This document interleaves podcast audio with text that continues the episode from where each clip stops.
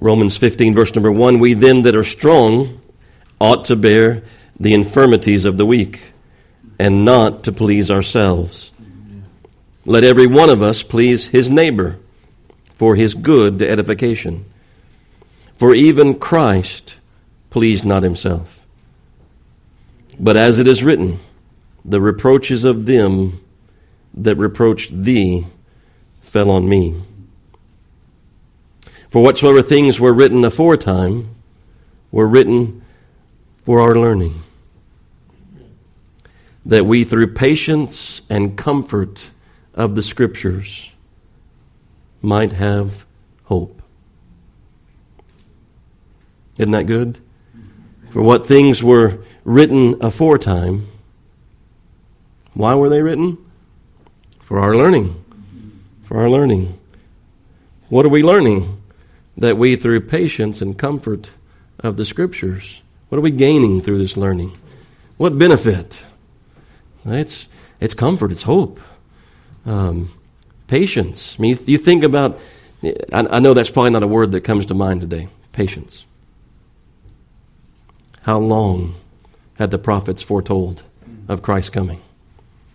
How long had they searched the scriptures diligently, seeking to know what, what time or what manner of time his coming would be? Not understanding that they are knowing that these things they were testifying unto us. You know, here we live on the other side of those things. We know the confusion of the disciples, don't we? I mean, how often the Lord would speak to them about these things, about his death. And how about Peter? Far be it, Lord, from you that, that you should die. And what did the Lord reply? Get thee behind me, Satan. Um, you know that that that right there was was was a temptation, wasn't it? In, in, in a sense, I mean, you know, far be it from you. Uh, I thought about when Brother JT was preaching this morning about the joy that was set before him. That joy that was set before him, what did it cause him to do? To endure the cross, to despise. Get thee behind me, Satan. To despise that sort of thing. He'd set his face like a flint. He would not be deterred. He came to do the will of the Father, right? He prayed in the garden. If it be possible, let this cup pass from me. But nevertheless, not my will, but thine be done. The angels came and strengthened him, ministered unto him. The disciples, what? What were they doing? Well, they were sleeping at the time in the garden, but yeah, they did, and later on they fled. Um, when he came, imagine that. I mean, here, such a close companion um, you know, how they they followed him. John says, Behold the Lamb of God, which taketh away the sin of the world. And immediately they left John and began to follow after the Lord and said, Master, where, where are you staying? Where are you lodging? He said, Come and see. And they followed. They left their nets and they followed him, right? But then Brother Bruce said, whenever they came to take him, and Peter had said, What? I'll never forsake you. I'll die. He, he made a bold start, didn't he? He cut off the high priest's servant's ear, didn't he? And the Lord put it back on. And those men that came to take him, yeah, who are you looking for? We're looking for Jesus of Nazareth. I am he. And they fall backwards as dead men. They get back up. I mean, the, the, the servant's ears cut off, and the Lord puts it back on. and I don't think he was aiming for his ear, do you? Yeah, I said Brother Donnie was quick. That guy must have been a little bit quick because he didn't get his neck. I think it might have been where Peter was aiming. You know, I don't know. I don't think he was just seeking to nip off his ear. but he had a bold start, didn't he? But in the end, he too fled. Um, Uh, later he did. The Lord asked him. He denied the Lord three times. The Lord asked him three times, Do you love me? You know. And we see that in Scripture, don't we? And Peter was restored. He didn't go out, you know, like I've said recently, he didn't go out like Judas and hang himself. Um, but Judas did. Um, but these things were foretold, weren't they? That's, the, that's what we have here. Um, what sort of things were written aforetime? Were written for our learning They were written for that through patience and comfort of the Scriptures that we might have hope. That we might have hope. Uh, what a what a wonderful verse of Scripture. You know, to me, I don't know about you, um, but it is a, a glorious verse of Scripture because when you think about that, I couple things like Jeremiah twenty nine eleven. Anybody know what Jeremiah twenty nine eleven says? You ought to know. You know. I'll read it verbatim so I don't mess it up. For I know the thoughts that I think towards you, saith the Lord. Thoughts of peace and not of evil, to give you an expected end. Does do not the scriptures give us an expected end? Do we not have hope in an expected end? Do not we have comfort? In, I, I, how, how else can, I, can, can Donnie and I stand beside Brother Wiseman's bed as, as we look at him and know this? I mean, unless the Lord intervenes here, he's not going to make it. You know, I sit down on the couch beside Sister Louise, you know, and, and her mind has already started to go. But but I played a little bit of her for Rebecca the other day because she wasn't able to be there at that time. She's you know gone in Midland at the time, but but there we were. I don't think you were there, were you? You weren't there, were you? No. but there we were. Her mind had already started to go. But I started singing a hymn, and she started singing with me, you know. And, and I, I sought to comfort her. How are you going to comfort her? Well, it's not going to be like Lydia. I had to look over here and make sure you're back there. So, you know what we did this week? Some of you know what we did this week. I'm talking about my dad and I and my brothers and Andrew and Rebecca, and we had a chicken party. Yeah, um, we we slaughtered ninety six chickens, and you don't know what I'm going to say next, but Lydia does. But we're thinking about this comfort, right? This comfort we have. All right. Well, if I'm going to put this chicken in that place, not just one, there was multiple of them.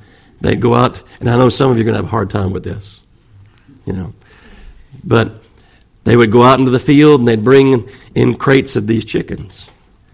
And dad was over there and he was slitting their throat, you know, to put it nicely. but before he grabbed a hold of them, you know what was happening? Lydia had taken one out of the cage and had set it on top. And while it was waiting for my dad to come get it, you know what she was doing? She was petting the little chicken, you know.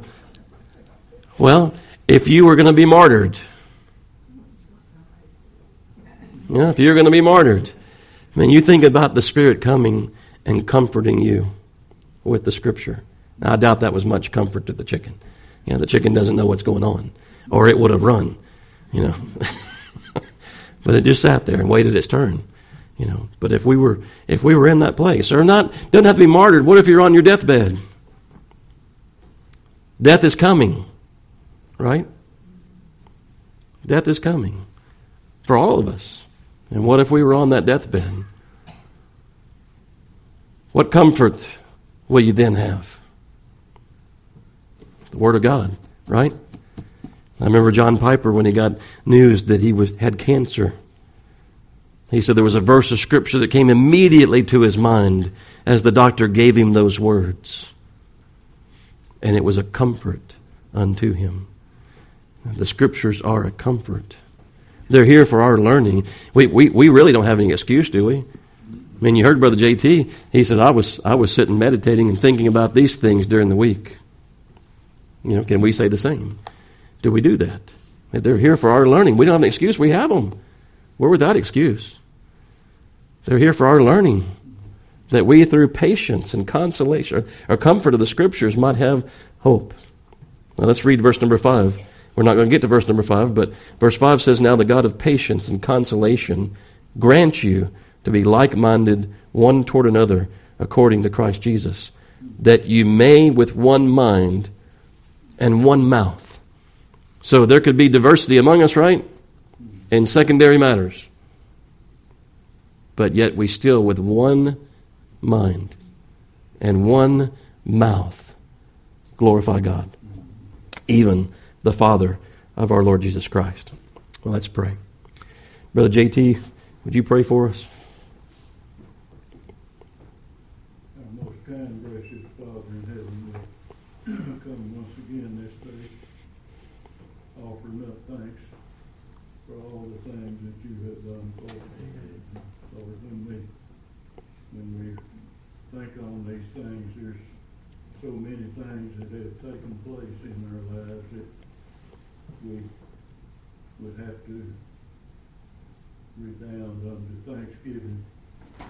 Lord, certainly you have been most gracious to us.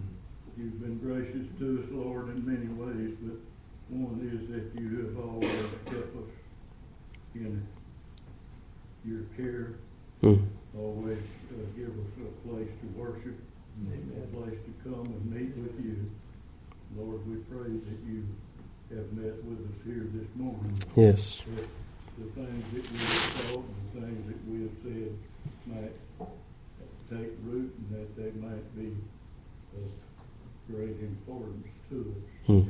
And even then, that we might find comfort in them. Yes. Lord, we, we look unto you for all things.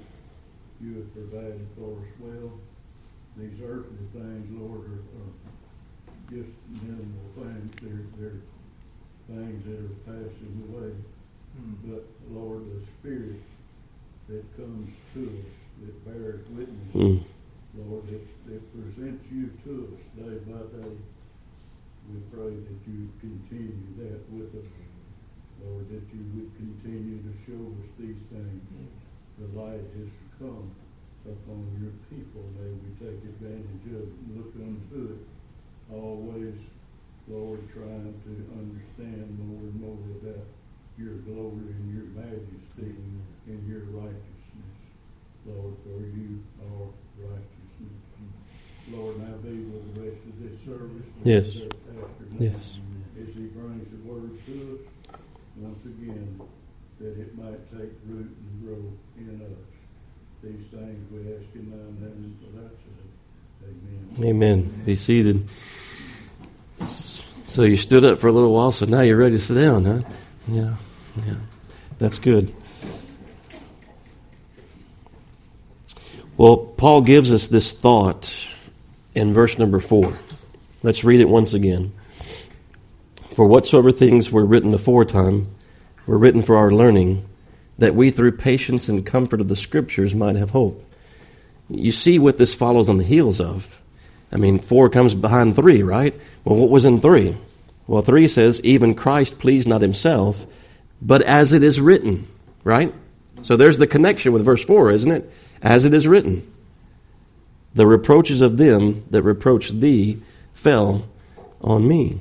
Well, that comes from the book of Psalms. Um, that was written aforetime. It was written aforetime for our learning. It was written aforetime for our patience. It was written aforetime for our comfort. It was written aforetime for our hope. Is what it, and there's not just that scripture that was written aforetime. You know, there's many passages that were written aforetime, and I'm just thinking the ones this morning in regards to Christ. And the whole book of the Bible, you know, it's it's all the books. Really, what are they about? They're about Christ. You know, all, all the things that we see in the temple, all the things that we see, you know, there in the tabernacle and the sacrifices. And, you know, Brother JT was talking to us about incense this morning. And, and, and we, can, we can look at those things and we can see Christ. We, we can see intercession. We can see Moses, the, the, the people, a plague was among them. And we see this spirit of intercession within Moses and him sending Aaron you know, to go and stand between the living and between the dead. And did that, did that strike you when you were reading that? Stand between the living and the dead? There was a dividing line some, that was sweeping across the people. And Aaron stood there in the gap between the living and the dead. And, and can we not even see Christ as our mediator? You know, we see that spirit of, of, of mediation there in Moses and, and, and, and offering a sacrifice unto, unto God and, and seeking to spare the people. Um, had they not moaned and groaned against him, did he not have reason to say, Okay, Lord, you said you'd, you'd uh, get rid of them once before and start over. Didn't Moses intercede there too? You know, did he not say, Lord, Won't the Egyptians? He was concerned for his glory. Won't the Egyptians say that you delivered them just to slaughter them in the desert? And he prayed that the people might be spared. So here we see this quote from Psalm 69, verse 9, um, saying that Christ did not please himself, but he, he bore our reproach. I mean, if he had given thought to himself and to saving himself, I mean, even up into the end, if he had had that sort of thought, there were people walking by and saying, If you be him, come off the cross. Prove to us that you're him. Come down off the cross. And we'll believe. They wouldn't have believed if he had come off the cross. But even then, he was, he was not pleasing himself. He came to do the will of the Father. The Father sent the Son that we might have, that we might be redeemed, that we might have an atonement, that we, that we might be regenerated. That as that one hymn that we sang this morning about the reserves of heaven, you know, being opened up unto us, uh, that's a that's an incredible thought. Um, if you can think about it in such ways. The hymn, the, the person writing the hymn is, is, is struggling to give us a thought there that we can grasp hold of in that regard. Can there be mercy reserved for me? Hmm? But he did not please himself, but he bore whose reproach? He was certainly reproached, but he bore our reproach, right? That's what it says. He bore our reproach. So you think about this in relation to what we've been talking about. What have we been talking about? We've been talking about unity. We've been talking about there not being division among us. We've been talking about there are differences between us, but there's not to be division amongst us, even when there are differences between us in secondary matters. And so here we have Paul saying that Christ pleased not himself. He was the King of kings and, and Lord of lords, right? He didn't please himself, but he suffered on our behalf. How much more should we bear with one another, right? How much more should we bear with one another? How much more should we not consider our liberties, but rather forsake those liberties in secondary matters and consider one another? Consider one another. So differences do not demand division. Some people think that way, don't they? If you don't think exactly like we do, then we can't, you know.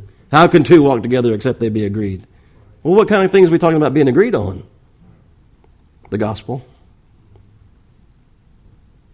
Certainly. What, what the scripture says unto us, thou shalt and thou shalt not.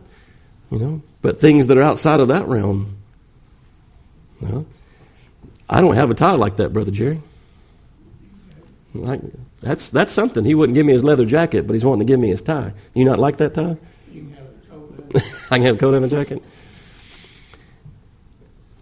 That might be his favorite tie. It's got, it's got some colors in there I just don't like. I don't like that tie. You know, we could do all sorts of things like that, couldn't we? Give it to me. you know, we, we talked about people and the color of the carpet in the church, the color of the pew cushions, you know, the color of the paint on the wall, um, you know, all sorts of things. The, the name that, that's outside, um, you know, all sorts of things people can get divided over. Um, but we're not called to division in non essential matters, we're called to unity.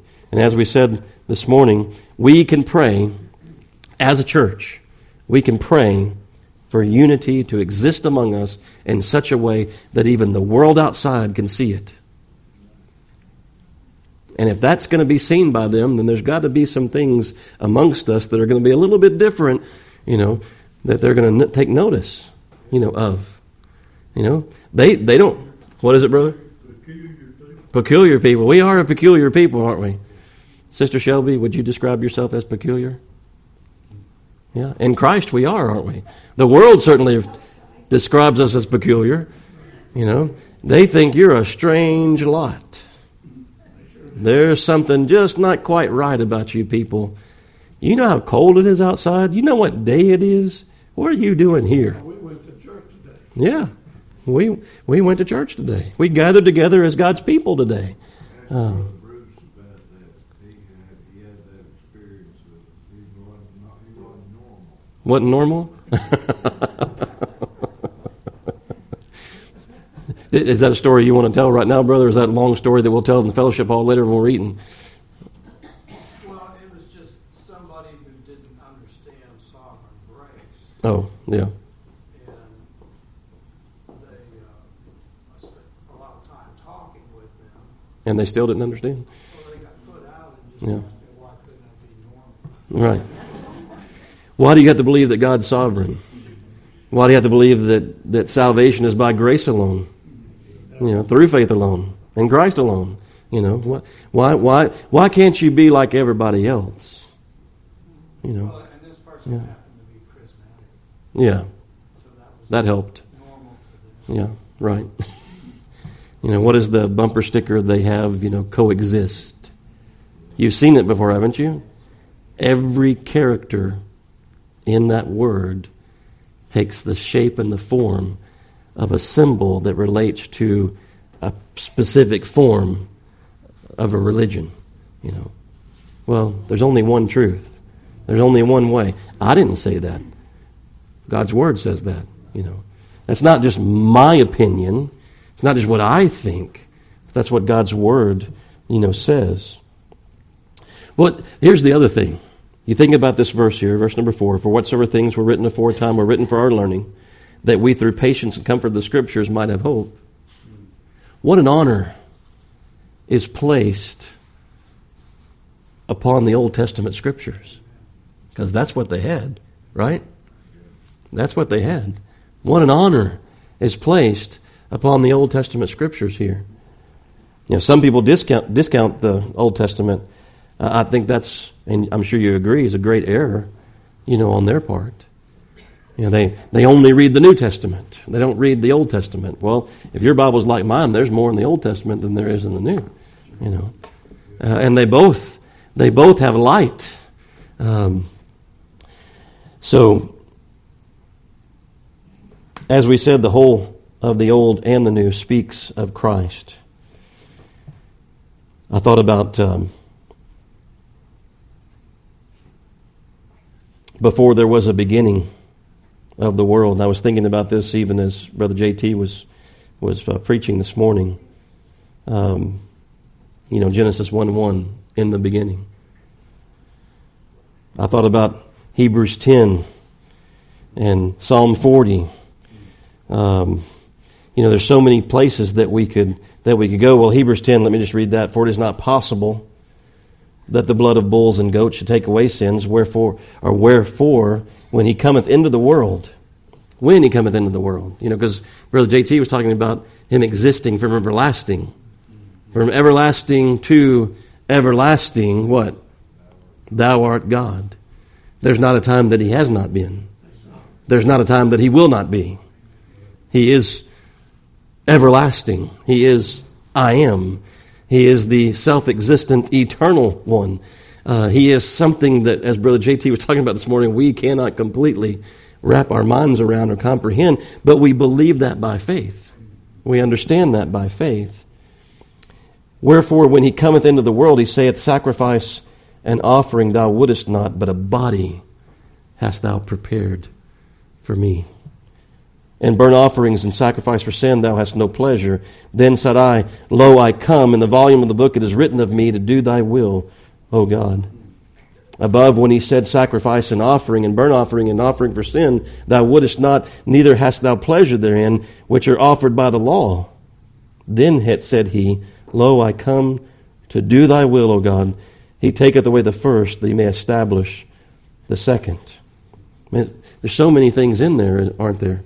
But these things written for, you know, our learning, written for our patience, written for our comfort, written for our hope. Adam's transgression, we're going to think about everlasting to everlasting. We're going to think about a body thou hast prepared for me. Adam's transgression did not alter God's purpose. Right? You know, I think about Brother Johnny Carter standing up here and saying, God didn't say oops, you know, when Adam sinned. That didn't happen. It didn't happen any more than Satan's rebellion. When Lucifer rebelled, that didn't change God's purpose.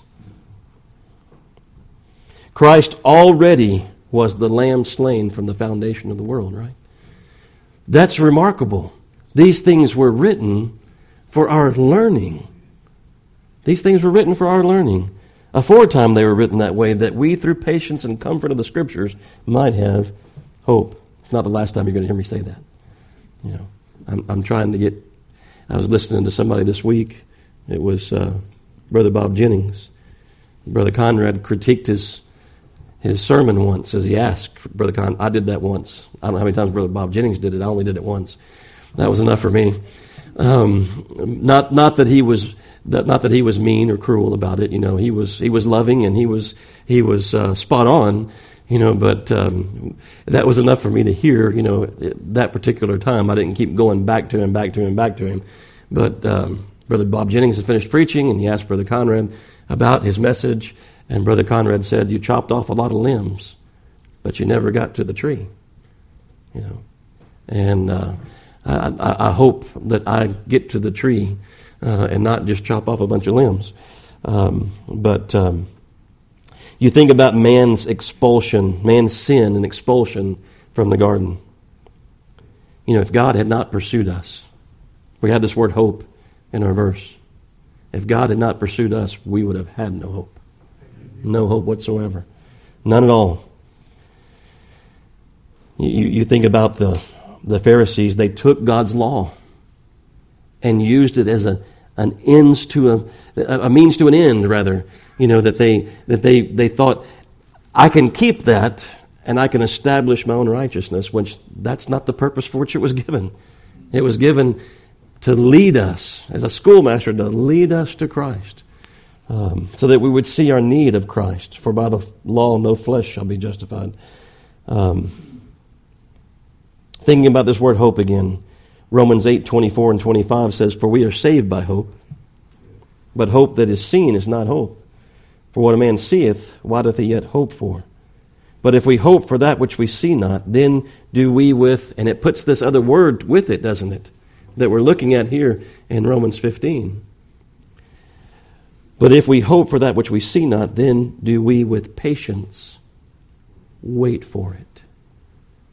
You know, there's, there's a patience in this verse that's described that, that that sheds some more light on, doesn't it?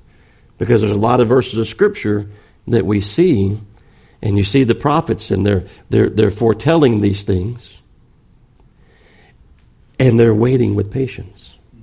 Just like the disciples in their day, when the Lord says, I'm going to come again, they with patience were waiting. They with patience were expecting the Lord to return in their day, even as we right now are expecting the Lord to return in ours. Uh, we, we, we, don't, don't, we, don't we say that? Don't we? Even so come, Lord Jesus. We're much sooner. Yes. We're much closer. Much closer. We're one day closer for sure, right? We don't know when, but we're one day closer than we've ever been before, aren't we? To the Lord's return. And that's a comfort. These things aren't going to continue this way forever. One day the Lord's going to wrap it all up like a vesture, and, and, and, it's, and it's going to be burned up with, with fervent heat, right? I mean, it's not going to continue this way forever. You know, we're, we're, we are drawing nigh. We are living in the last days. There's no doubt uh, at, at all about that. But, but we hope. We have hope. We wait. We have patience. Why? Because we have faith. Uh, but you think about the prophets wondering how long. You think about the disciples even waiting in their day um, for the Lord's first coming, right? Acts chapter 3 and verse 18 says, But those things which God before had showed by the mouth of all his prophets that Christ should suffer, he hath so fulfilled. I mean, that fits within the framework, doesn't it, of this verse that we're looking at in Romans 15 4? They were foretold before that Christ should suffer. That Christ should suffer. And he hath so fulfilled. And so he goes on and says, Repent ye therefore and be converted, that your sins may be blotted out, when the times of refreshing shall come from the presence of the Lord.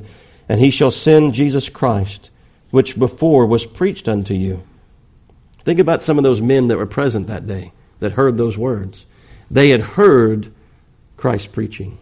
And they were among those who stood out there in the crowd and said, Crucify him, crucify him.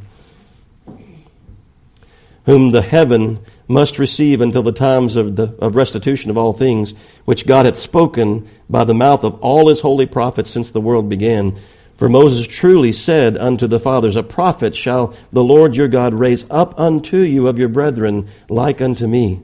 Him shall you hear, and all things whatsoever he shall say unto you. And it shall come to pass that every soul which will not hear that prophet shall be destroyed from among the people. Yea, and all the prophets from Samuel and those that follow after, as many as have spoken, have likewise foretold of these days. Ye are the children of the prophets, the children of the prophets. Ye are the children of the prophets. They spoke unto you. And of the covenant which God made with our fathers, saying unto Abraham, And in thy seed shall all the kindreds of the earth be blessed. Unto you First, God, having raised up his Son Jesus, sent him to bless you in turning away every one of you from his iniquities. These weren't people who had no interest in these things. These were people who had been brought up on these things. These are these people who have been raised from a youth in these things. I mean, you think about Timothy and his, his, his mother and his grandmother, Paul speaking of. I mean, you think about, you think about Jewish children and how they would be raised in these things, told of these things. God told them to tell their children of these things as they came through out of Egypt and in the wilderness. So, can we see? Can we look and see what comfort and what hope that the Scriptures have been given to us? I mean, this fits along lines with, with 2 Timothy 3, right? All scripture is given by inspiration of God and is profitable for doctrine, for reproof, for correction, for instruction in righteousness, that the man of God may be perfect, thoroughly furnished unto all good works. Here's the thing God has not been silent. God has not been silent. He has spoken to us by the prophets of old. And then you get into Hebrews 1, which was in my notes, and that's where Brother JT ended up this morning. That God, who at sundry times and in divers manners spake in times past unto the fathers by the prophets, hath in these last days spoken unto us, what? By his Son. By his Son, whom he's appointed heir of all things. I think about John the Baptist. I mean, all those years that there hadn't been a prophet, right? All those years they waited. And here comes John the Baptist on the scene. Matthew 3, verse 1 In those days came John the Baptist preaching in the wilderness of Judea and saying, Repent ye, for the kingdom of heaven is at hand.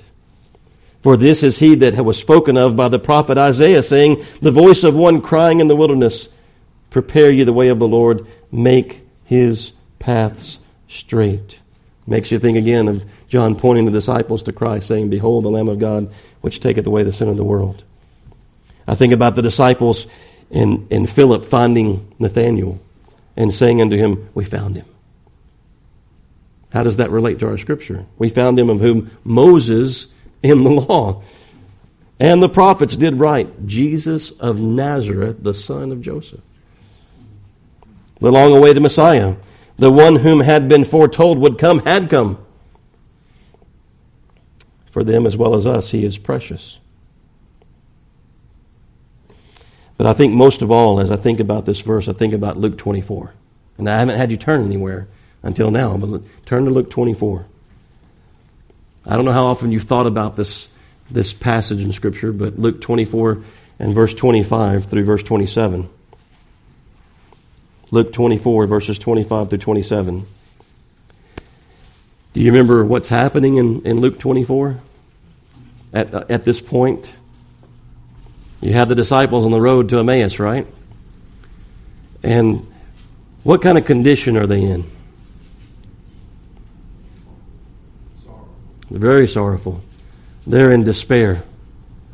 Um, they're, they're having a real difficult time with everything that's happened.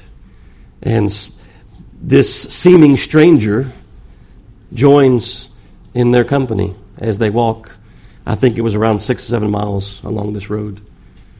And um, The, he notices, Why are you so sorrowful? You know? And they said, You know, where have you been? You, you've been living under a rock? You know? No, he was the rock, right? He is the rock. Um, you know, how do you not know these things? Are you a stranger? You know? Um, and they began to tell him, you know, we, we thought he was the one. And besides that, all of those things they were saying, today's the third day. You know. And so they're going along saying these things, and then the Lord speaks to them in verse 25. And he says, O fools and slow of heart to believe all that the prophets have spoken. Ought not Christ to have suffered these things? Have we not already read something in that regard already? And to enter into his glory? And here's the verse that I'm talking about. Have you ever thought about this verse? Wondered about this verse? Verse 27, right? Yeah.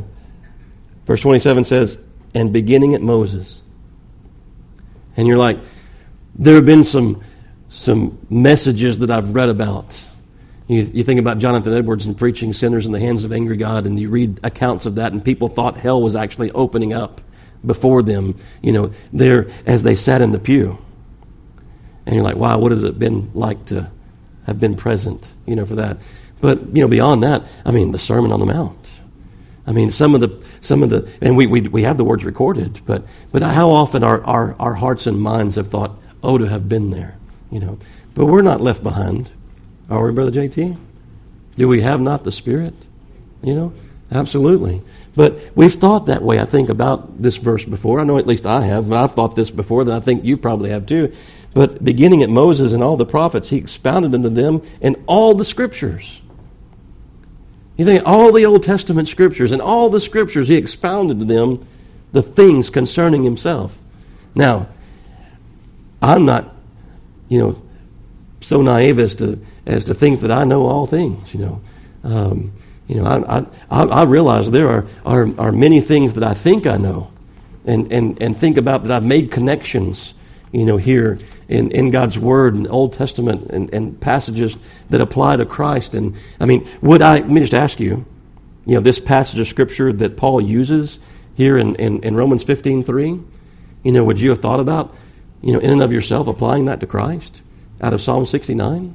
You know, but the Spirit giving us that understanding, yes, but, but we probably would not have made that connection. But there are things that I know I do not yet see as clear even if I know them in part, I don't see them as clear as I could.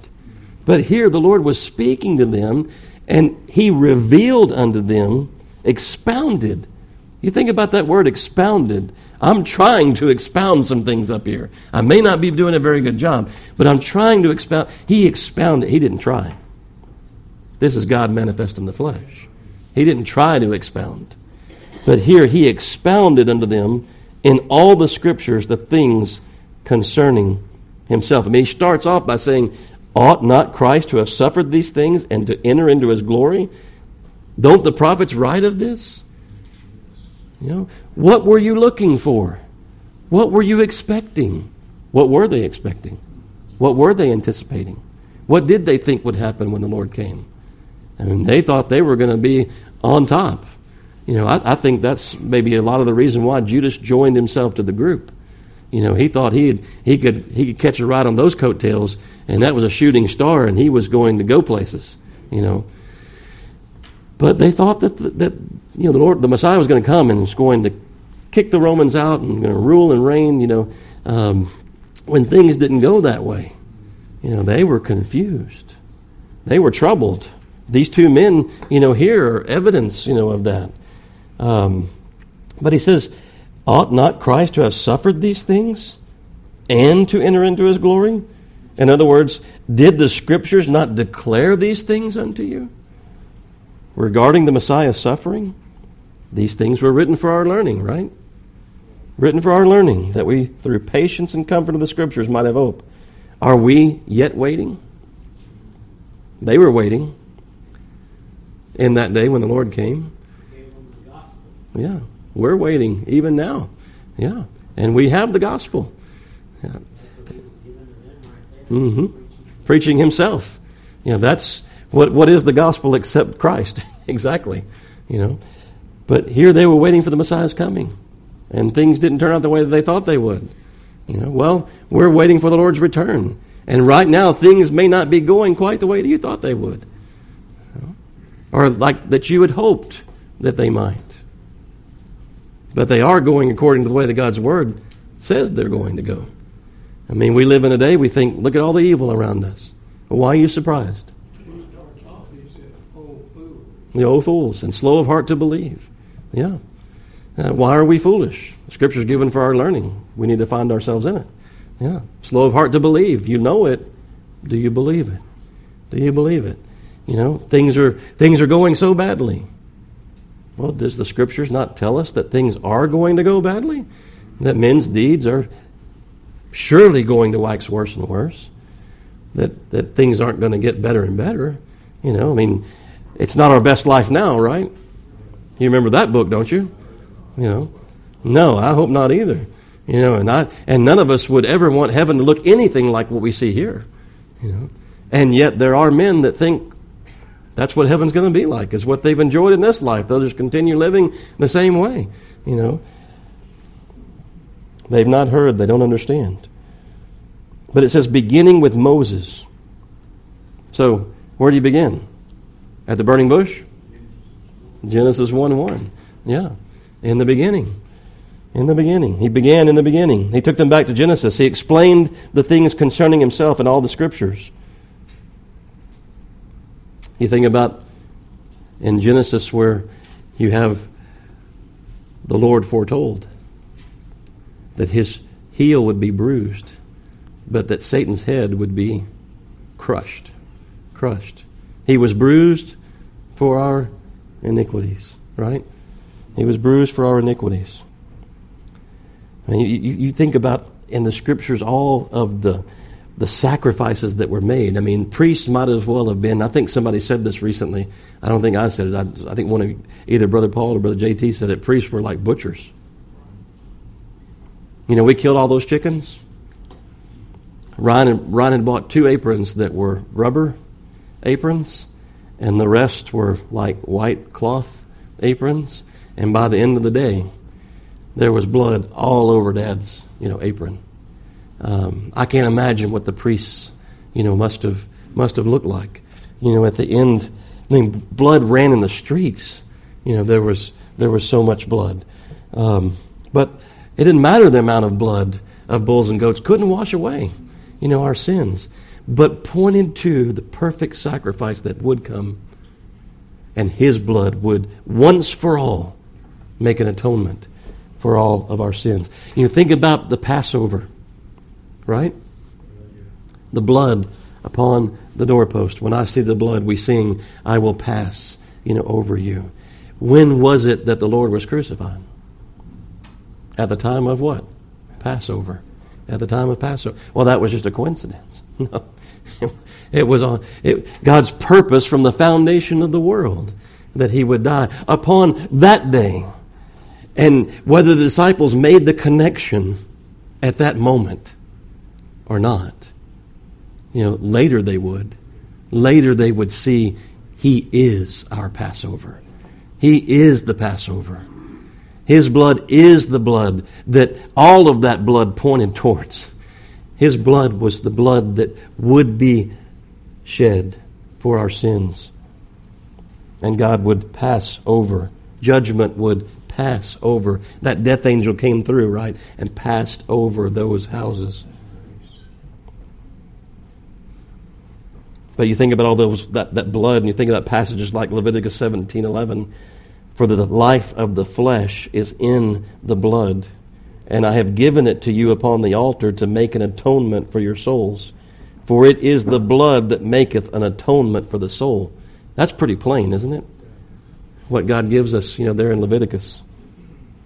Hebrews 10 says, And every priest standeth daily ministering and offering oftentimes the same sacrifices, which can never take away sins. But this man, after he had offered one sacrifice for sins forever, sat down on the right hand of God. The sacrifice to end all sacrifices, right? So the Lord was reminding. I'm sure that these disciples knew some of these things. But he was connecting the dots. You know, we were, we were singing some of those hymns earlier, and there were some dots there, and I was having trouble connecting how those dots work, but the Lord was connecting these dots, you know, for these disciples.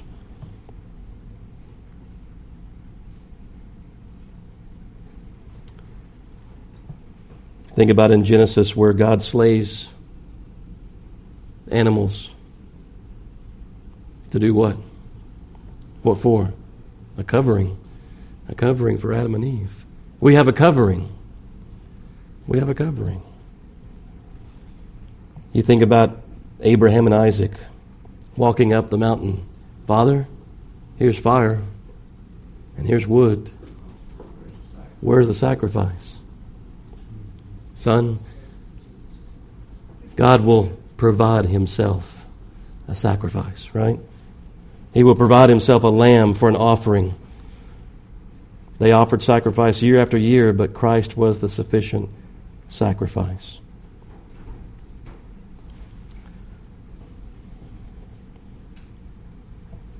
You think that he might have taken them to Isaiah chapter 9?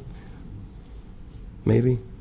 I mean, that passage is on our minds because of what's, you know, happening, you know, today, because of what today is, but being Christmas. But for unto us a child is born, unto us a son is given, and the government shall be upon his shoulder, and his name shall be called Wonderful, Counselor, the Mighty God, the Everlasting Father, the Prince of Peace, and the increase of his government and peace there shall be no end. Upon the throne of David and upon his kingdom, to order it, to establish it with judgment and with justice from henceforth even forever. The zeal of the Lord of hosts will perform this. Well, that sounds all glorious, doesn't it? And wonderful and they were having trouble with the suffering attached, you know, to that. There was the glory, but the suffering they were having trouble with.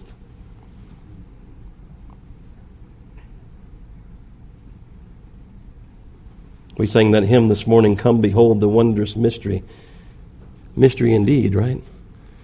As 1 Timothy 3.16 says, And without controversy, great is the mystery of godliness. God was manifest in the flesh justified in the Spirit, seen of angels, preached unto the Gentiles, believed on in the world, and received up into glory. So he began at Moses. He may have recounted the flood of Noah's day unto them. Right? How many people were saved? How many souls? Eight souls were saved because of the ark. Right? You know, Peter kind of makes that connection, doesn't he, about the ark when he talks about those things that Christ is pictured as the only ark of safety that we can enter into to escape the judgment of God. That there's no other safe place. What does Noah do when he exits the ark? He builds an altar and he worships God. You know, it's kind of like Job. All these things happened unto him, and he, what does he do? He bows down and worships and says, The Lord giveth, the Lord taketh away. Blessed be the name of the Lord.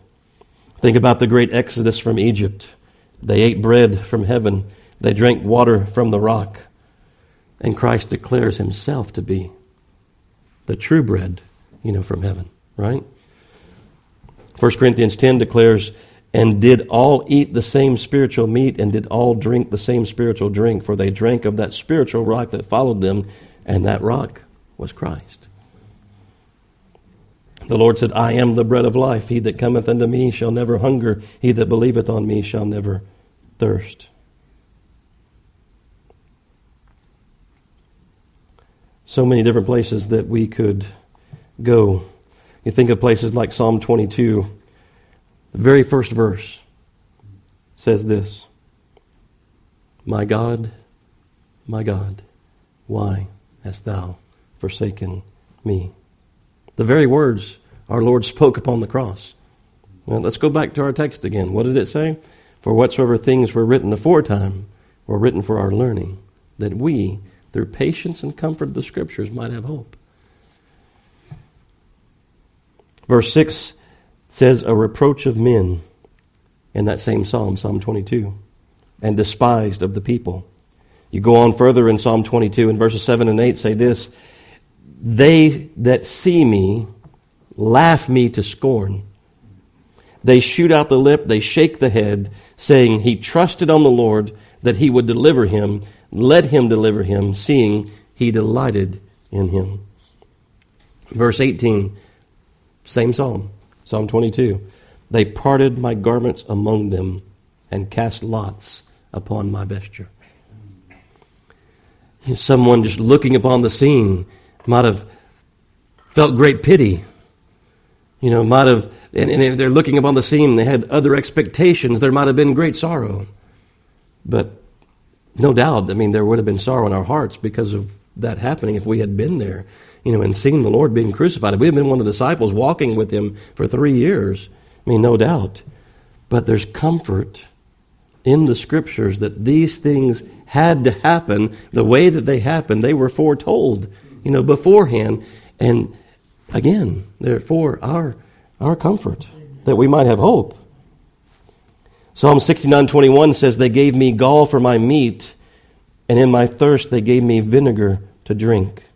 Isaiah 50, verse 6, I gave my back to the smiters, and my cheeks to them that plucked off the hair. That's pretty specific, isn't it?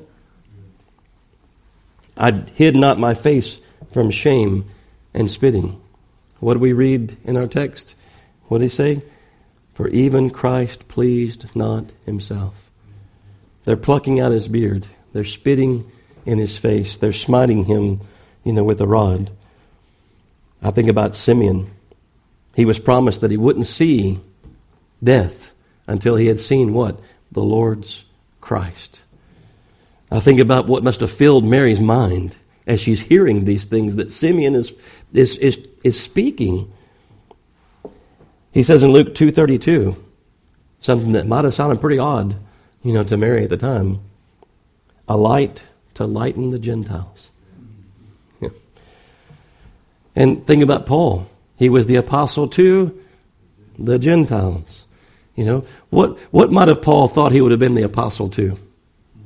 The Jews. He brought up at Gamaliel's feet. I mean, he was a Pharisee of the Pharisees. He knew those things. He could, he could have spoke directly, you know, and he did, didn't he? When he came into a new city, where did he go first? To the synagogue. Always to the synagogue. And he would speak to them. And he longed, though, didn't he, for the Jew. He longed for his brethren. He longed for his people. He, he said he could wish himself accursed. You know, um, a light to lighten the Gentiles and the glory of thy people Israel. Then in verses 34 and 35, Simeon says, Simeon blessed them and said unto Mary his mother, Behold, this child is set for the fall and rising again of many in Israel, and for a sign which shall be spoken against. And then verse 35, not what every mother wants to hear, right? Yea, a sword shall pierce through thy own soul also, that the thoughts of many hearts may be revealed. Brother JT was talking about, you know, all these people being being uh, uh, upset and things, you know, as far as the, the I don't even know how many letters there are anymore, but LB, uh, T, Q, J, Z, you know, whatever you know, them not being upset or angered about something. And JT said, they need to be upset. What the Lord say? The Lord said, if I had not come, if I had not spoken, they would have no covering for their sin. But He has come, and He has spoken, and they do not have a covering for their sin, and they hate these things, and they hate you, and they hate me, and they hate the Lord because of it. Yea, a sword shall pierce through thy own soul also, that the thoughts of many hearts may be revealed. Zechariah 12:10 says, "I will pour upon the house of David and upon the inhabitants of Jerusalem the spirit of grace and of supplications, and they shall look upon me, whom they have pierced. And they shall mourn for him as one mourneth for his only son, and shall be in bitterness for him as one that is in bitterness for his firstborn. There was, there was lots of thoughts of lots of hearts being revealed. I mean, think about Pilate. And we go back to the Old you know, Testament and the offerings, and when you brought a lamb, it was a lamb without what? Spot. And what did Pilate say of Christ? I find no fault in him. His wife says, Have nothing to do with that righteous man. I've been vexed and troubled in my dreams sorely this night because of him. Pilate sought to wash his hands of the whole affair, but it couldn't be done. And there are people out there yelling and screaming, You're no friend of Caesar. Crucify him. Crucify him. Think of that centurion that stood by his side, at least one of them, and through the whole of all that happened, what was his report?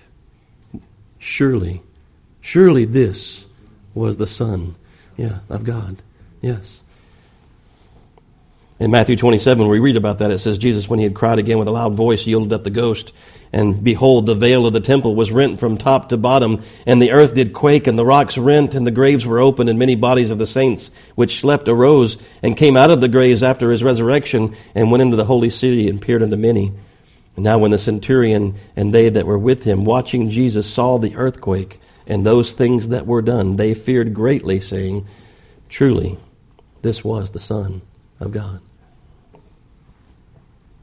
that he made the complete and final sacrifice for our sins was made evident, right? What happened to that veil of the temple? It was rent from what? Top to bottom, right? Know, that, that wouldn't have been something that somebody could have explained away, you know, and said, well, this is why that happened, you know. Um, the Holy of Holies was opened. Yeah, the Holy of Holies was laid bare we can come before the throne of grace, right? Yeah, anytime, right? Anytime. I mean, the high priest could only go into that place once a year. And he wore the little bell, bells around his skirt because if, if he were to fall, you know, if, if, if, if something were to happen to him while I was in there, nobody could go in and get him. You know, they, they, they listened for those bells and they still had what? Hope. they had hope. That thing we're talking about here, they had hope. Not without blood. Sprinkled upon the mercy seat. Yes. So, Isaiah 52 says, Behold, my servant, verse number 13, shall deal prudently. He shall be exalted and extolled and be very high. And that's the glory part, right? As many were astonished at the, his visage, his visage. Think about his visage. It says here in Scripture that it was so marred it was so marred, more than any man, and his form more than the sons of men. He was unrecognizable. So shall he sprinkle many nations. Think about that sprinkling of the blood upon the mercy seat. So shall he sprinkle many nations. The kings shall shut their mouths at him, for that which had not been told them shall they see, and that which they had not heard they shall consider. Isaiah 53, verse 3 He is despised and rejected of men. I mean, you think about, oh, fools and slow of heart to believe, right? I mean, you think this might have been a place that the Lord would have taken them and said, He is despised and rejected of men. Hadn't you, didn't you know that the Messiah must suffer? And we, as it were, hid our faces from him. Think about what Brother Bruce says they fled, right? He was despised, and we esteemed him not. Surely he hath borne our griefs and carried our sorrows, yet we did esteem him stricken, smitten of God, and afflicted. But he was wounded for our transgressions. He was bruised for our iniquities. The chastisement of our peace was upon him, and with his stripes we are healed. Therefore, you go down to verse number 12.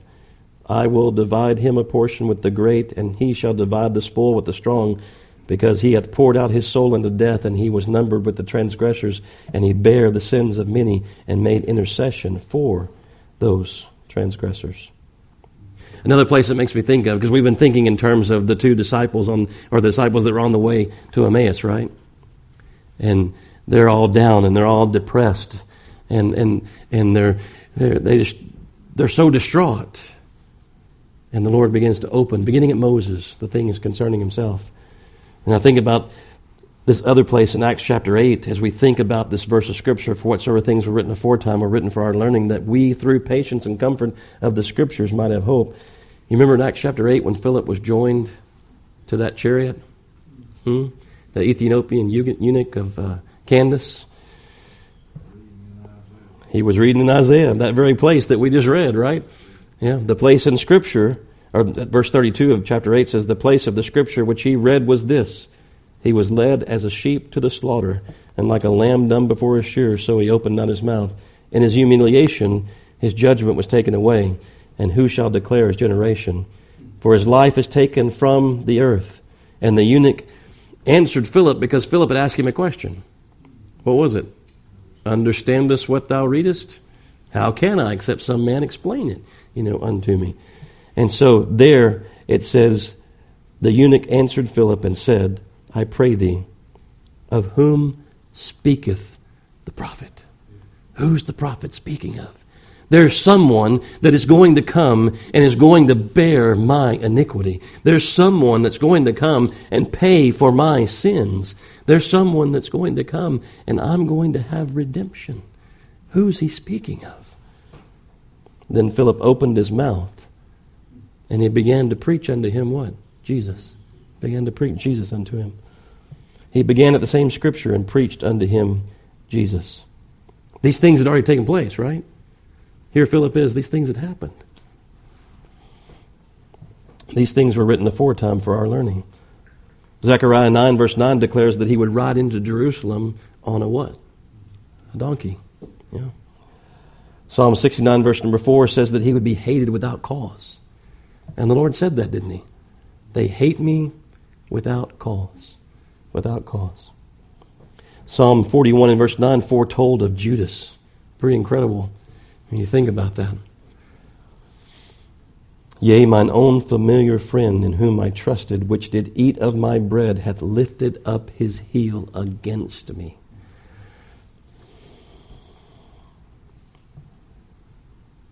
Zechariah 11, verse number 12. And I said unto them, If you think good, give me my price, and if not, forbear. So they weighed for my price thirty pieces of silver. And the Lord said unto me, Cast it unto the potter, a goodly price that I was prized out of them. And I took the thirty pieces of silver and cast them to the potter in the house of the Lord. So, 30 pieces of silver, there it is, detailed out. I mean, exact change, you know, if you want to think about it that way. Zechariah also said that the money would be thrown on the temple floor and then it would be picked up and used to buy the potter's field. Psalm 16 tells of no corruption in the grave. I mean, how, how would we make that kind of connection? You know, if we had known just those things at that time, this verse of Scripture, we might have been just like the Ethiopian eunuch. Tell me, of whom is he speaking? Whom's being told of here? when I read, For thou wilt not leave my soul in hell, neither wilt thou suffer thine Holy One to see corruption. Thou wilt show me the path of life. In thy presence is fullness of joy. At thy right hand there are pleasures forevermore. It's not that there's no application, like Brother JT was saying, of these things unto us, even, you know. But um, this is speaking of Christ. So as the Lord spoke these things unto these two men on the road to Emmaus, after he finished, after he opened, beginning at Moses, all these things, what was their report later? Did our hearts not burn within us? You know, and do we not have the same reaction? Sometimes, some of you are a little more animated than others. Sometimes I can look at Sister Shelby, and I mean, it's just like she's she's hanging on every word. Now, the rest of you may be doing the same thing, but it's evident in her face. I don't know if she knows that she's that way, but but it's it's evident. You know, she's listening intently. I'm not saying that nobody else is listening intently, but I can see it. You know, there, you know, on her face. But does it not happen to us? Do we not hear the word of God?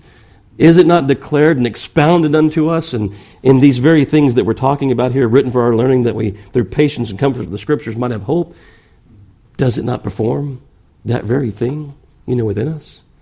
Know, that, that's being told to us here, these Scriptures that we're talking about, that were given aforetime, do they not burn, you know, within us in a good way? I mean, I, I don't know how many of you suffer heartburn. If you have trouble with it, I do from time to time mostly because of the things that I eat that I know I'm not supposed to, but that they taste good, you know, and so I eat them and I suffer, you know, later. But this is a good kind of burn, isn't it? Um, what what a hope it ignites what joy, you know, what, what comfort, you know, is given to us by God's Spirit so that we can say this knowledge of Scripture produces joy. It produces hope. Uh, it produces comfort. Um, it, it's, it's, it's and greatly needed hope and com- think about these men. Well, what did we describe them as? They were depressed. They were sad. They were heartbroken. And then the Lord expounds these things unto them, and then they see that it's Him, and then He vanishes, you know, out of out of their presence. But that wasn't. That's that's a pretty incredible thing, right? I mean, somebody appears and they vanish. I mean, that'd be something that you'd remember and want to tell people about. But that's not the thing that they went and told. They went forth telling of Christ to the other disciples. You know, what, what he had opened unto them in the scriptures beginning at Moses, they went to the others and told them the same things. And you remember what, some, what the condition of some of them were, right? Think about Thomas. The Lord had appeared to some of the other disciples, but not unto Thomas. And what did Thomas say? Except I can put my finger in the palm of his hand. Except I, I, can, I can put my hand in his side, I'll not believe. And the Lord comes and appears unto Thomas and recounts those very things to him. He heard what Thomas had said. Said, Here, Thomas, here's my hand. Put your finger in. You know, Thomas, here's my side. You know, um, isn't that remarkable? How our hearts burn, you know, within us at these things. My, my heart burns within me just reading that verse of Scripture, you know, there in Luke chapter 3, you know, when it says that the Lord began in Moses and expounded to them in the Scriptures all things concerning Himself. It produced joy, no doubt, within them. That was the burning. You know, there was hope produced in them. Um, that was the burning. It all made sense. They saw the truth. Uh, you know, they, their eyes were opened. And, and it says the Lord, think about this. The Lord's the one, they, they compel him, right, to stay with them. He, he was going to go on and keep going, but they compelled him to stay. And so they're in, or he's in their house, right? Well, if you come over to my house, what do you expect me to do? I mean, if I'm going to be hospitable, then I'm going to serve you. I don't expect you as my guest to go up. Get Sister Dorothy came and Brother Paul stayed in our house recently. I didn't expect them to get up and cook breakfast. You know, they were our guests. That was something that we did. But when you read that account, the Lord's the one. They were so enraptured at what was happening, they they they forgot anything about food. It seems. And the Lord Himself served them, and their eyes were opened. And they saw Him. And then that's when, you know, He vanishes from, from their, their view. But it, they saw things in a way they hadn't seen them before, and their hearts were burning within them. The Scripture had been unfolded, you know, to them. God's plan had unfolded before them, as it, as it were. They saw things and made connections they had never made before his purposes were being accomplished. And they were certainly filled, like we said, with hope and with joy and with comfort. What a comfort we have in the Scriptures. What a hope we have in the Scriptures, right? It does set the heart aflame for Christ, doesn't it? You know, we, we hear the truth of God's Word, and does it not set our hearts aflame? Does it not cause us to want and go, I mean, how can I, how can I contain this? I mean, here's this gospel that's been given unto me. Here's this good news that's been given. Here's this truth that's been given. How can I keep it to myself? How can I not tell my children about it? How can I not tell my neighbor about it? How can I not tell my coworker about it? How can I not tell others about it? How can I not rejoice with you in it? Because we both know these things and believe these things to be true. What a comfort, what a hope, what a peace, what a joy the scriptures give unto us. These men were in the depths of despair. And now they were on heights and plains of joy that they could not have imagined they would be upon uh, at the beginning of that day, you know, where they were at the end of the day. I mean, they were, they were in a place that it's, it's remarkable to think about. Job in chapter 19. You know, what he says, all these things that have happened unto him. And he says in verse number 25, For I know my Redeemer liveth. I know my. They were, they were saddened. Today's the third day. Where is he? I know my Redeemer liveth, and that he shall stand at the latter day upon the earth. And though after my skin worms destroy this body, yet in my flesh shall I see God, whom I shall see for myself, and mine eyes shall behold, and not another though my reins be consumed within me. Isn't that remarkable to think about? You know, Job making that sort of declaration, you know, all of those years before the Messiah is coming, you know. Um, you know, how did David pen these words? What does the scripture say? That men were moved, right, by the Spirit. Uh, they may not have completely understood the things they were writing. I'm sure even the Messianic Psalms, there were parts of it that David could, I mean, he, he could appropriate for himself, he could identify with. Um, you know, but to make that application to Christ in the manner in which these men on the road to Emmaus are making it now after the Lord's expounded these things to them, you know, that's a different story altogether. But hope for both. Both had hope in these things. So may the Lord continue to fill us with such hope through the scriptures as we see here um, in these things in these this this one account with these men that we would know the truth and, and, and worship with such praise and thanksgiving as they their hearts burned you know within them at these things. Uh, they were rejoicing in the truth. Um, you know I know there's times that we may not feel exactly that way but you know may that may that be uh, again. You know, may the Lord revive us, you know, and revive these things unto us and renew these things, I guess is a better word, you know, within us, that our hearts would burn and burn to such a degree, you know, that people would see Christ in us. They would, they would, we talked about the aroma of that incense, that the aroma of Christ, you know, would be upon us. Uh, that others would see Christ, you know, in us, and that we would declare Christ to, you know, others around us. Um, and that we would see, you know, others coming, you know, into this, these same things that, you know, you, you think about. Here's here's Andrew, and what does he do as soon as he learns? He goes and what? Anybody? He goes and tells Peter, you know, right?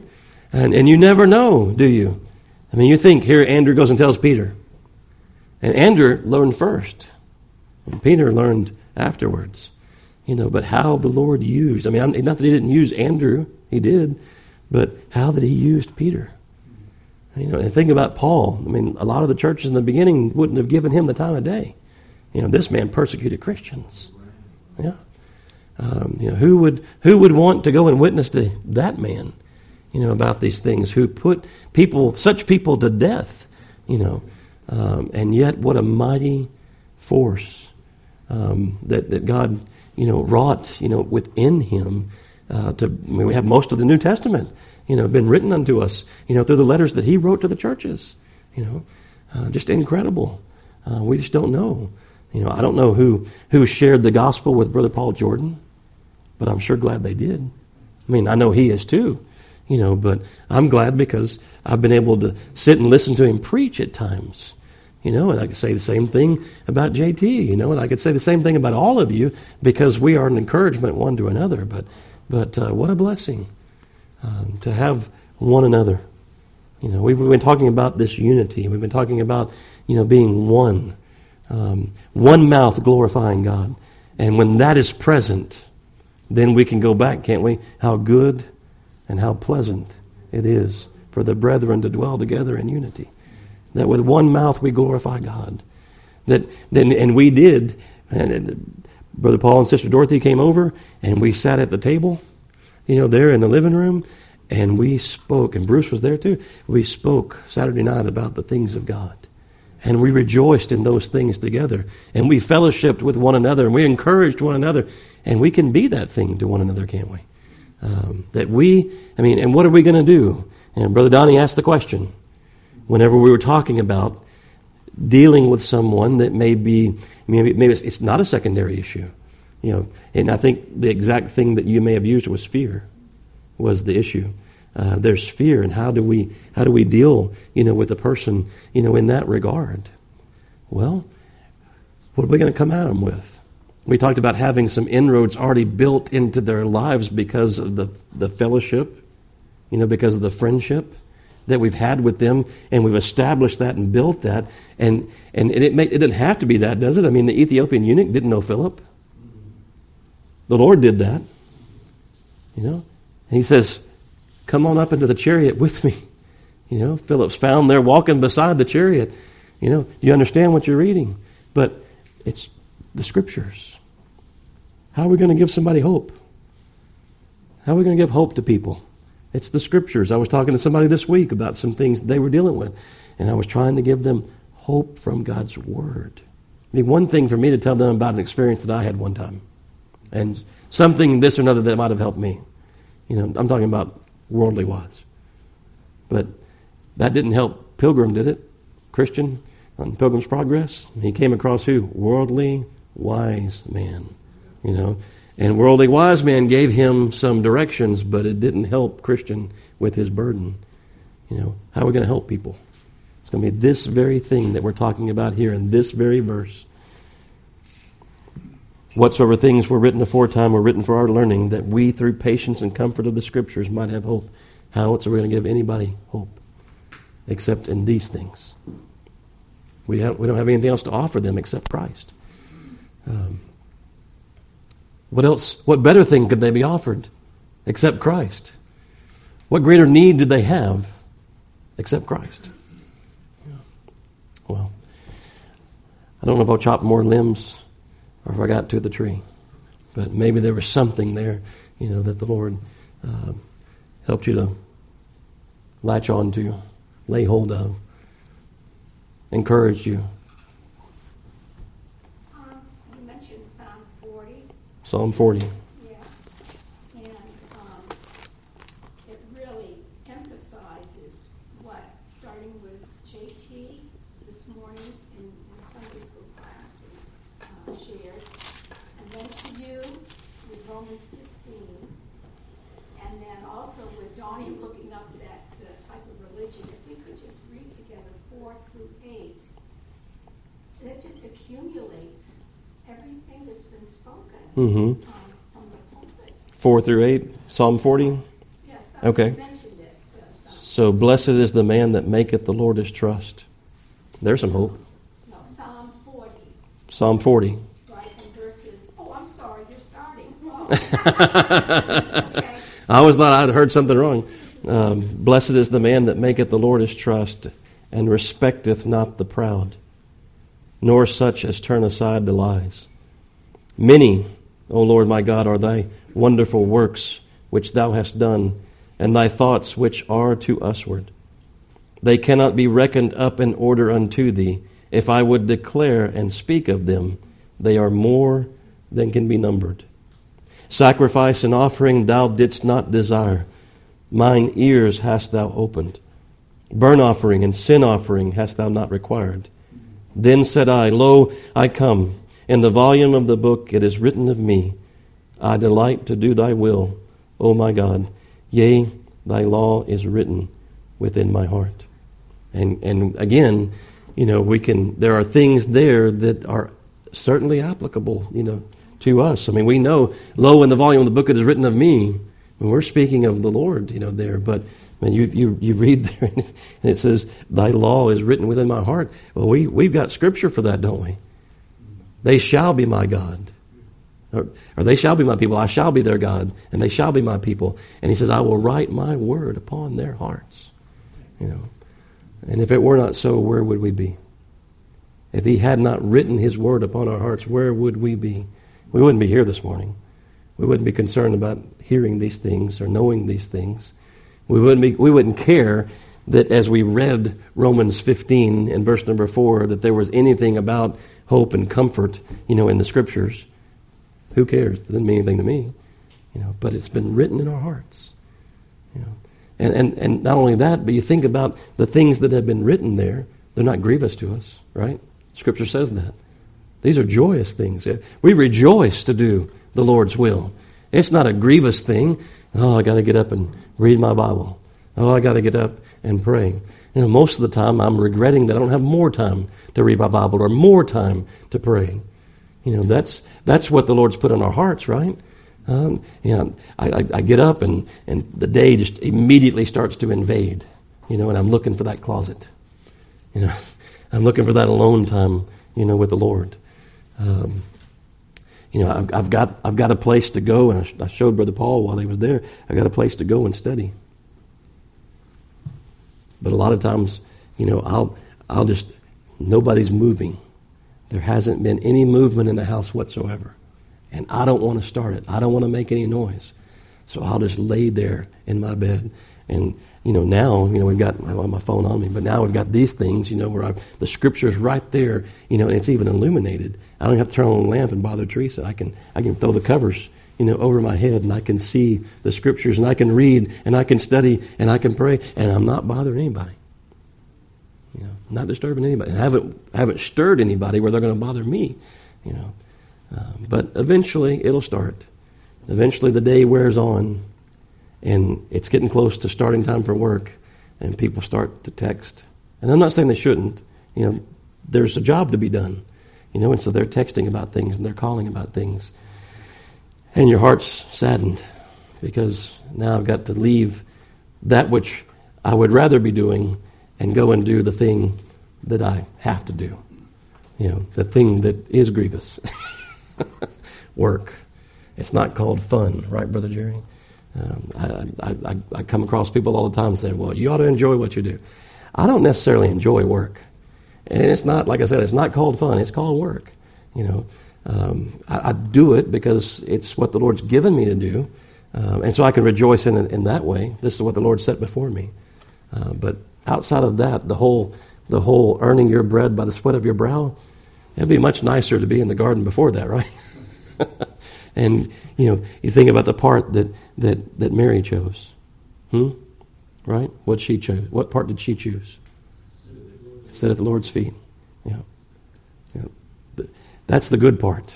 The Lord said that. She's chosen the good part, and it's not going to be taken away from her. You know. So choose the good part. That's what we've been talking about too. You know, this the scriptures, you know, the good part. Get you a good portion each day. You know, there's there's some pies back there. Right? You see any of them yet? You may not have seen them. I don't know how many is back there, Sister Delina, Teresa, y'all know? Four or five? That many? That's not exaggerating. Yeah. So you'll be able to go back there in a little while and get you a big hunk of one of those pies. Well, God's word, get you a big chunk of it every morning. You know, and I'm not, I'm not saying big. Get you a good, get you a good chunk of it every morning, and carry it with you all day. You know, just think about it. Roll it over through your mind, the scriptures over and over again. Let it, let it nourish you and feed you and comfort you and give you hope because the world's certainly not going to. None of those things are going to do that. Everything that comes over the television, unless I put something in there that I bought that I want to watch that's going to be edifying, most of that's just nonsense. You know, it's going to be burned up one day and not going to make any bit of difference. You know. But the truth, it abideth forever. It abideth forever. Yeah, and make you know, you should know the truth, and the truth, you know, make you free, right? Yeah, free from what? Yeah, free from sin, free from the world, free from doubt, free from uh, unbelief, you know, free from fear. You know, there's a lot of things to be freed from, aren't there? Yeah. Yeah. Yeah. All right, well. Thank you, sister, for that passage there. That's good stuff. Good thing to you know, roll that over and over in your mind this afternoon. All right. Any other thoughts? Besides, are you quite done yet? No. yeah. thought about unity. Our church, our former church, we often thought, well, I did, particularly of a bunch of misfits. Mm-hmm. Uh, our church, or a former church, we often thought, well, and and I, I did, but particularly of a bunch of misfits Mhm. that God has fitted together. And that's the only Yeah. one that can do that. Right. But he does it. And the thing that we glorify is not the thing that Brother Donnie and I were brought up, you know, doing when we were kids. I mean, he he rode a skateboard a lot, and and and and you know, we grew up in the city, and and uh, I did some of that, but I was I wasn't as fearless as he was. I don't guess because I decided I'm going to ride a bike. I'm not going to ride that skateboard.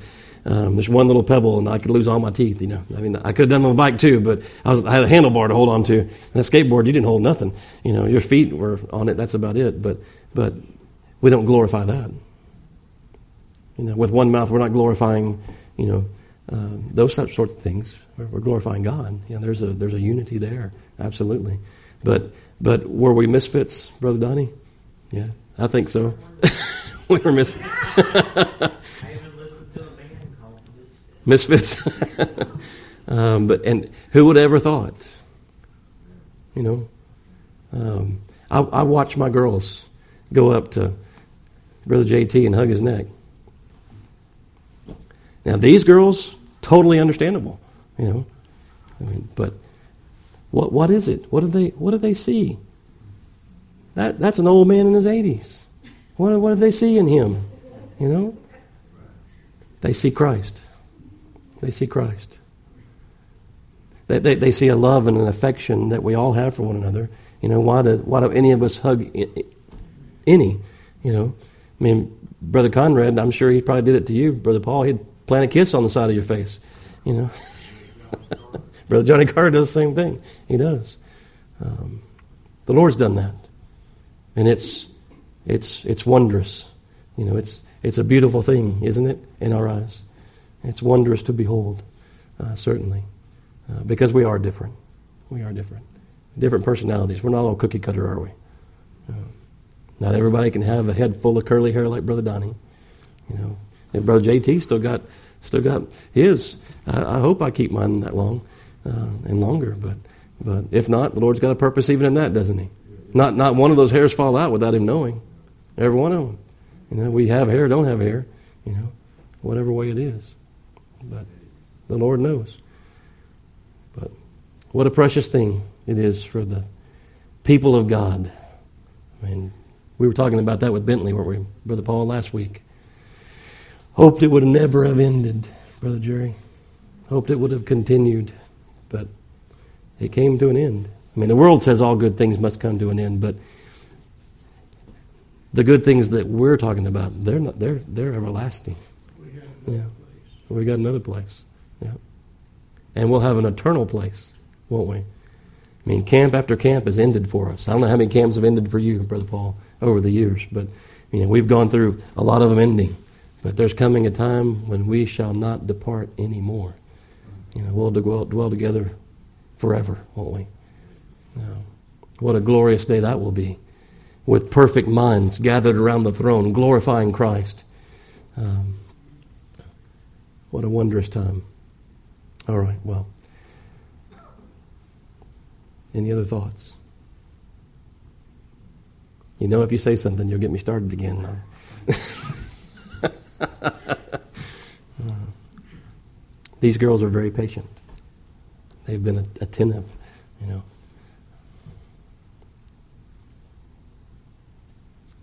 I'm not sure at that age how attentive I was. You might have seen me, Brother Donnie, like this with my head on the back of the pew, mouth open. and when my mom noticed, you know, actually it wasn't an elbow jab. It was usually these fingers, and right in, right inside the thigh, you know, we got a pinch. Get your attention. I don't know. One of us screamed out one time, didn't we? yeah. That might have ended that. that method might have changed. I don't know. Uh, all right, well, let's stand and we'll go to the Lord once again in prayer.